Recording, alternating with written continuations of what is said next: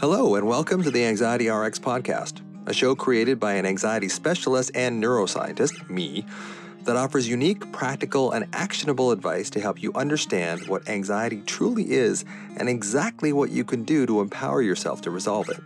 I'm your host, Dr. Russell Kennedy, an MD who suffered with crippling anxiety for 30 plus years, and traditional therapy from psychiatrists and psychologists really didn't help me feel better. And I also didn't like being on psych meds. In 2013, after burning out and leaving medical practice, I came to the conclusion that if I was ever going to heal my anxiety, I would have to do it myself. And that's exactly what I did, drawing from experiences with psychedelics and holistic healing, and combining those modalities with my scientific academic background in medicine, neuroscience, and developmental psychology. Here on the Anxiety RX podcast, I offer a distinctly non traditional and non medical approach to understanding and healing anxiety so, despite the fact I'm trained as a physician, in no way is what I say and suggest to be construed as medical advice because none of the ways I use to resolve anxiety has anything to do with traditional allopathic medicine. From my own healing, I've created a distinctly non traditional understanding and approach that helps thousands of people from all over the world understand and relieve their chronic anxiety. So, if you're ready, let's get into today's episode. Today's episode is about the program that I'm creating, this mind body program I'm creating for anxiety, that I believe will be very, very different from anything else anyone's ever really seen before as far as anxiety goes. My main goal with this is to give you something so that you can really understand my theory of anxiety, you can apply it to yourself, and you can see how anxiety and alarm affect you and how they've affected you since you were a child. What my goal is in this particular thing is to provide a very low cost, like $100, something like that. Something that's less than the cost of one therapy session that will give you kind of my whole theory condensed so that you can understand exactly what anxiety is, which is really the state of alarm in your body, and what you can do about it. So the introduction tells you that I'm a neuroscientist and a doctor and all that stuff that most of you who have listened to the podcast know already. But it's really designed to kind of be a one stop shop for completely understanding what anxiety is about and how you fix it, how you treat it, because the way we're treating it in society these days is not helping. Talk therapy is not going to cure you. It may make you feel better in the short term, but it's not going to heal you. To heal, you have to find that alarm in your body. You have to find that younger version of yourself as a child that felt helpless and powerless and reconnect with that child and fix the problem at its start. Like give that child in you that you rejected because they held your pain, but give that child the ability to be seen, heard, loved, and protected by you, by adult you, because you're an adult now. You're not a child anymore. But the way the amygdala works is that the amygdala has no sense of time. So when we experience a trauma as a child, it feels like it's always still happening because the like I said the amygdala has no sense of time. So if like me this thing with my father being schizophrenic and bipolar and winding up in the mental hospital and committing suicide and all this stuff, there's part of me that still feels like that's still happening. And if we look at the way that our brains process information, is that we have this one place in our brain called the hippocampus, which is kind of like the part of our brain that time date stamps our memories. It tells you the hippocampus is this highly integrative part of our brains that has fibers that connect literally through all parts of our brains that connect what happened and tell us that this happened in the past. Like when we bring up something that's happened from our past, we look back and you go, oh, yeah, I went to the World's Fair when I was seven years old with my parents. Okay, now that is a memory that the hippocampus put into your into your brain and it told you when you bring that back up when you bring that back into awareness yeah i remember that trip and that happened in the past. Now, with trauma, with things that are very disturbing to you, with trauma, that hippocampus doesn't work as well. We secrete epinephrine, adrenaline, noradrenaline, cortisol in our system, and that paralyzes the hippocampus. And then what we're left with is amygdala only processing. So the amygdala remembers. It doesn't remember in kind of a word format, but it remembers. It gives you a felt sense of what happened. But because the amygdala has no sense of time, sometimes when we bring that awareness to that event, it doesn't feel like it's coming from the past. It still feels like it's happening today. So it's really important to go back and show that child in you that's still there that we can bring them into the present moment. We can start using our hippocampus that we have online today as our adult selves and go back and find that child and say, hey, this happened to you in the past. This isn't still happening to you. Come with me, come with me into the future. You're saying this to your child. I will bring you into the future so you will always feel seen, heard, loved, and protected, and you will never have to go back to that lonely place ever again.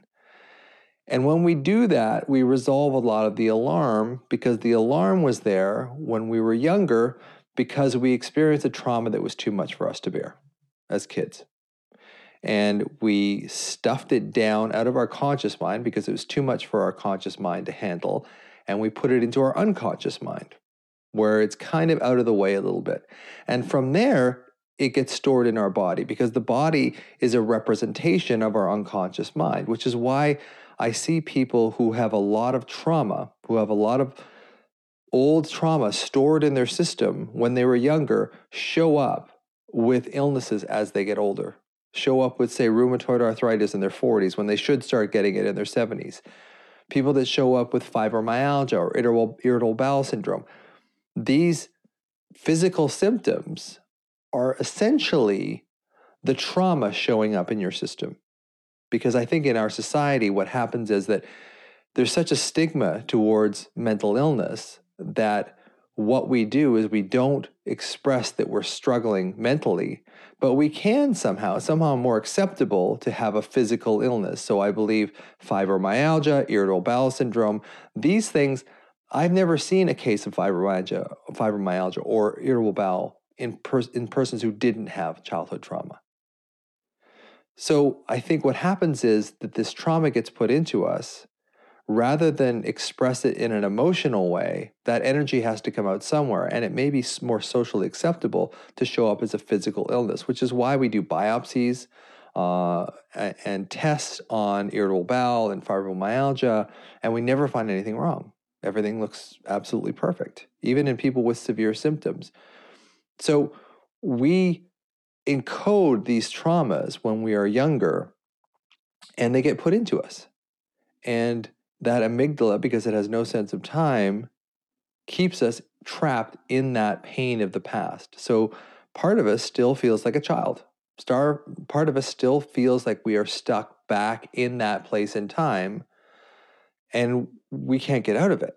And that's what creates this alarm. Now, further, when we experience trauma as a child, we tend to blame ourselves as children so if something is going on in your household that isn't that great, maybe your dad's an abusive alcoholic, you know, maybe there's addiction in the family, maybe there's illness in the family, the child in that family tends to take it on themselves. If they could they say things like they don't say it directly, but something like if I could only do something more, better or different, my parent wouldn't be suffering. If I could do something different, I could fix this. And then because we can't fix this, we can't do this as a child. We can't fix it we start splitting from ourselves. We start judging, abandoning, blaming, and shaming ourselves. And this is where the inner critic starts. Inner critic starts with trauma in your home. And it doesn't have to be major trauma. You know, it can it can just be that you're mismatched with a parent. You you don't feel connected to a certain parent.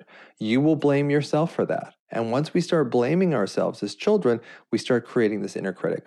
And that inner critic splits us from the inside. And that split creates this tremendous energy of alarm in our system.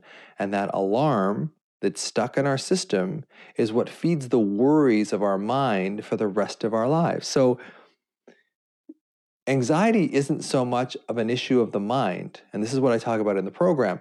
It's not so much an issue of the mind as an issue of this old alarm that's stored in your body. So, what we have to do is we have to find that alarm So, part of the program is about finding your alarm. There's an audio segment and there's a visual segment, there's a video segment, but the audio segments are putting you back in a relaxed state and allowing you to find the alarm in your system. Take you back into an old worry or an old experience that was painful, and then have you scan your body and find that alarm. Because once we find the alarm, that's really the effigy of our younger self. That's our connection point with our younger self. And when we find the alarm, and then I do a process called Yoga Nidra, which is kind of a, a deep rest, unconscious program. Again, audio. So you're just listening to it through headphones. And this Yoga Nidra practice takes you through a series of unconscious things. So it puts you into a state of seeing things in your mind, like a red sunset or a white wedding or, or a blue heron, something that really evokes a visual part of you. And then what I do is I take you through a physical experience. So I take you through different parts of your body. We start on the right hand side, right hand thumb, first finger, second finger, third finger, fourth finger, right hand palm, back of the right hand. And I take you through your whole body. And this helps set a lot of these healing processes in your body and also gets used to the fact that we are dealing with the alarm in your system. It's not so much the worries of your mind. So I've created this program to be able to access these deeper parts of you because it's the deeper parts of you that hold the alarm and it's the alarm that feeds the anxiety of your mind. Now, I also put in scientifically based things like the physiological sigh and different strategies and techniques we can use to ease your anxiety in the short term. But really, it's about healing your anxiety in the long term. And we don't heal anxiety unless we go back, find that child, see them, hear them, love them, and protect them, and show them that they are seen, heard, loved, and protected. Once we start showing that child that they're seen, heard, loved, and protected, then they don't need to create so much alarm in our system. And as the alarm drops, it takes the anxiety with it because the anxiety of our mind is really just being fed by the alarm in our body. Now, your mind does make worries, absolutely. But the vast majority of the really painful worries, the ones that really cause you a lot of distress, are coming from this alarm state in your body, are coming from this younger version of yourself. So I wanted to create a program that's self contained, that's relatively short. I don't know how long it's going to be. It's probably going to be less than an hour in total as far as what you listen to. The Yoga Nidra itself, the hypnotic guided meditation program, will probably be around 35, 45 minutes, somewhere in there. But I really want to create a program that is self sufficient and it's not incredibly expensive. I, I have a real issue with the business of trauma, you know, selling high ticket items to people to help heal their anxiety when a lot of times a lot of those things that people will sell you just don't work and they cost a lot of money. So I wanted to create something for you that's relatively inexpensive that allows you to learn exactly what you need to learn to be able to heal, to really be able to heal from it rather than just cope with it. This is my goal is creating this program. Now, I wanted to have it out this week. But because my mother is not doing well, that's really slowing me down. You may tell in my voice that I'm not 100%. I didn't really want to make this today because I don't feel very good. But I do feel a commitment to try and put something out every week for everybody so that you you get a sense that there is someone out there. There is someone who cares about your anxiety. I I'm getting a lot of messages from people that are really struggling now. And just saying that I've been there. 10 years ago, you know, I was at the lowest point with my anxiety. I was basically living in a 10 or a 12 hour panic attack every day. And I know what it feels like when existence is just painful, when it's just horrible. So I wanted to create something for you that can cr- create an atmosphere where you can start healing yourself when you start really, really, really, really, really understanding what anxiety is. Because if you don't know what it is, if you just believe it's a thought of your thoughts of your mind and you're trying to change the thoughts of your mind, that's only temporary. That's not going to fix the underlying problem. Again, you probably heard me this if you've heard my stuff before, but it's kind of like having a rowboat and there's a hole in the bottom of the rowboat and it's filling up with water. Now you can you can bail water out of that rowboat and it'll make you feel a little bit better. But unless you go underneath and you patch the hole in the hull, that's when you fix the problem at its source, as opposed to just bailing water, which I believe most therapies just kind of teach you how to deal with the thoughts and think better. And it's really not getting at the root cause. And what I wanted to do with this program is have a mind body approach that allows you to resolve the root cause of your anxiety, which is this alarm in your system from typically old childhood wounding. Now, once we can fix that, then we can actually truly start to heal. And you can empower yourself to do this yourself. You start connecting with yourself because that's how you heal. You heal by connecting with yourself and stop that jabs, those judgments, abandonments, blames, and shames of yourself. Stop the inner critic because the inner critic is also fed by the alarm. So when we deal with the alarm, when we bring that wounded child back into the present moment, show them they're seen, heard, loved, and protected, they don't need the alarm anymore. And when they don't need the alarm so much anymore, it resolves. And when the alarm resolves, it takes the anxious thoughts with it. And that's how you heal at the root cause. That's how you heal at the source, as opposed to just thinking better, just positive psychology. Oh, think better and you'll feel better. Well, you will for a short period of time, but it won't last. And that's the issue I have with most cognitive therapies is they appear to work initially, but over the course of time don't because you're not actually healing that hole in the boat. You're not actually healing the root cause, which is this state of alarm, this unconscious alarm that is in your system, in your brain, in your body, in your nervous system. That's the part that you have to heal. And that's the part that really is connected to your younger childhood self. So if we can get you to connect with that younger childhood self on a regular basis where they feel protected, where they feel loved, where they feel connected, they don't need the alarm anymore the child is creating that alarm because it's trying to get your attention. But unfortunately, what we do is when we feel pain, when we feel that that child's alarm, that pain, was we push them away. And we push them away. And when we push them away, if you imagine a child coming up to you who is suffering and struggling, and you push them away, they're just going to get louder, or they're going to shut off, which is a, another thing that we do as as anxious people is we shut off, and we're not connected to ourselves or to others, which of course makes the alarm worse. So I really want to create this alarm. I'm really, really, really disappointed I didn't get out the first week in April because I have two trainings now for the rest of April, and I won't be getting back to it until the end of May, uh, end of April, and then it'll be put out in the early part of May. But I really wanted to give you a heads up that this is coming, that there is help on the way. And I want to show you how you can heal yourself. Now, we need other people as well, absolutely. But once we start realizing that we can do this for ourselves, we can really start to heal because I think a lot of times when you have anxiety, you feel like there's nobody there for you. And in a way, that's kind of true. The adult part of you is kind of abandoned the child part of you.